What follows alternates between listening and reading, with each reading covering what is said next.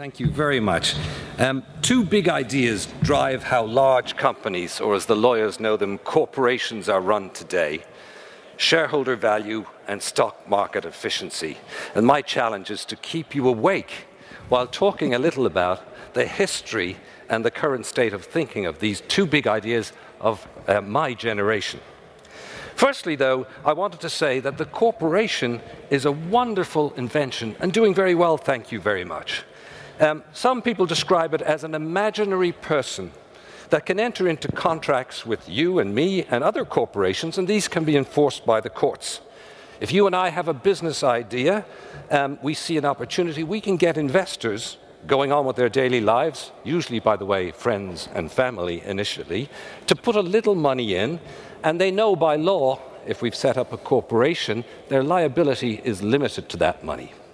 They don't, by the way, get any money back unless there's a surplus after everyone else is paid. And the other people being paid are usually the taxman at the head of the queue, workers, suppliers, and this surplus is known as profit. So that's the deal. Shareholders can put money in, they have limited liability, they can get some out too, but only if everybody else is being paid off. So popular are these imaginary people, these corporations, that their population in the UK is now some 3.4 million as of February this year. And on, of course, unlike real people, companies can't really be held responsible. It's hard to shake their hand or understand how they're feeling. They're a fiction. And as one English jurist complained in the 18th century, he said, Corporations have neither bodies to be punished nor souls to be condemned. They therefore do what they like. So, as a society, having allowed these imaginary people to come into existence, who are the real people responsible for their behavior? Well, the answer is straightforward almost in all jurisdictions it's the directors of the company. And who appoints the directors? In most jurisdictions, it's the shareholders. And for large corporations, the ones that I know, who are these shareholders? Well, actually, in the main, they are other large organizations. The biggest in Europe is the Norwegian Oil Fund, which is the property of ordinary, if lucky, Norwegians. I say lucky because their oil fund is worth about 200,000 euros per head at this point in time for the more 4 million Norwegians. So they're the biggest equity holders or shareholders in Europe. Based in the UK, the two largest long term owners are the University Superannuation Scheme, which is the pension fund of university employees, and the BT Pension Scheme, followed by the large insurers. But perhaps the biggest of all, if you put them together, are the pension funds of the state employees of the states of the United States of America the firemen, the teachers, the civil servants, the municipal workers. So that's the system, as it were, today. Now, having been elected, what should directors have in mind as they guide these companies? Well, first and foremost, they need to know what's going on. And this is taking more time than many of them expected to spend. Too complex to understand is less and less accepted as an excuse when things go wrong. Of course, we expect these directors to ensure that their charges obey the law in all they do, and further, it's reasonable to expect that they adhere to the norms of society. But obeying the law is a bit of a minimum, it's a low bar. How do we set things up so that directors guide their companies in society's best interest? After all, it's society at large that allows corporations to exist. Well, an answer was given by the famous moral philosopher Adam Smith. The answer he gave was his invisible hand. He said, that an owner, now he wasn't dealing with corporations all those centuries ago, he was dealing with entrepreneurs or merchants, as he called them. An owner seeking his own profit in a competitive market serves society very well. The search for profit means he's not wasteful. Competition keeps him on his toes, preventing him from gouging his customers with high prices and forcing him to innovate, lest he be overtaken by a more nimble competitor. It's as if he was guided by an invisible hand to serve us all well when really what he was after was more profit. Indeed, Smith felt that the entrepreneur did more good for society by looking after number one than by trying to do good for society. Here's what he said He said, By pursuing his own interests, he frequently promotes that of society more effectually than when he really intends to promote it. I've never known much good done by those who affect to trade for the public good. It's an affectation indeed, not very common amongst merchants, and very few words need be employed to dissuade them from it. Now, Smith was talking about real, not imaginary people. So, what about our imaginary people, these corporations? Well, Milton Friedman and Michael Jensen in the 70s and 80s proposed that directors should run our vast enterprises, our corporations, to maximize shareholder value. So, this is the, the first important idea that's driven managers in my generation.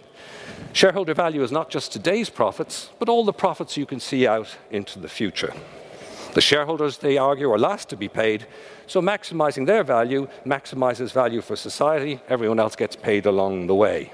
Competition and the search for profit are the regulators, much as in Adam Smith's time, that make these imaginary people seeking long term profits serve us all.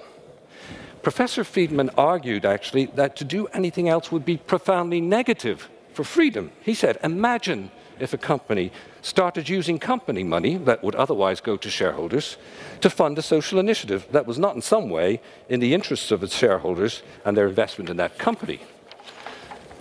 Why, they would be taxing the shareholders, the BT pensioners, and enacting social policy that found favour with them. Do we want them to do this?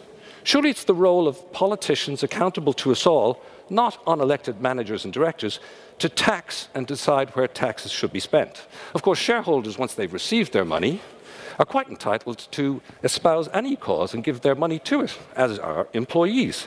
But these imaginary persons and their guardians, the directors, need stricter guidelines when spending other people's money, Professor Friedman argued. Now, this doesn't prevent directors from, for instance, as Unilever does, espousing sustainability, even beyond that required by current laws, if they judge it to be in the long term interests of the company and its shareholders. Nor does it stop them from paying more than the absolute minimum amount of tax if they feel it will enhance the company's reputation and its long term health or building extra capacity into their schools to serve the local community as well as their workers in African mining towns, which quite a few of them do. But they must be mindful that they're spending other people's money. Then, second question is how do we measure these profits going out into the future? And that's the second big idea, if you like, that's come out of the economics uh, profession and that affects managers a lot. This other big idea is the idea of the efficient market theory that the share price for a quoted company efficiently um, puts a value on all of those future profits that will accrue to shareholders. We've believed that, and as a result of it, to get our CEOs thinking about shareholder value, we've loaded them up with shares or options on shares. The problem is that there's quite a bit of evidence that the market's a bit short termist. It's actually not so good at reflecting value way out, uh, way out into the future. And even if you disagree with that idea, there's plenty of evidence that the CEOs, the chief executive officers, and the directors believe the market is short termist. So they behave accordingly. They may boost short term profits at the expense of research and development, or indeed they may even take actions that damage the company's long term reputation to maximize short term value. Some argue that those who go out of their way to avoid paying tax are falling into this trap, hurting their reputation by not paying sufficient tax and putting, in a sense, mortgaging the future. So we're left with a, a, bit of an intellectual vacuum, I would propose, in business. Maximizing long-term shareholder values is, probably still has some legs. It seems a good guide for directors to guide companies in the interest of society. That's the purpose. Guide these corporations in the interest of society.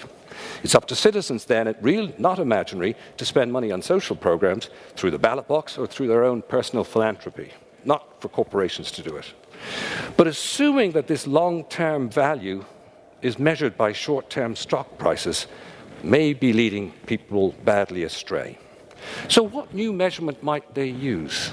Well, there I have to tell you the search is on, the debate is engaged, the answer won't be simple.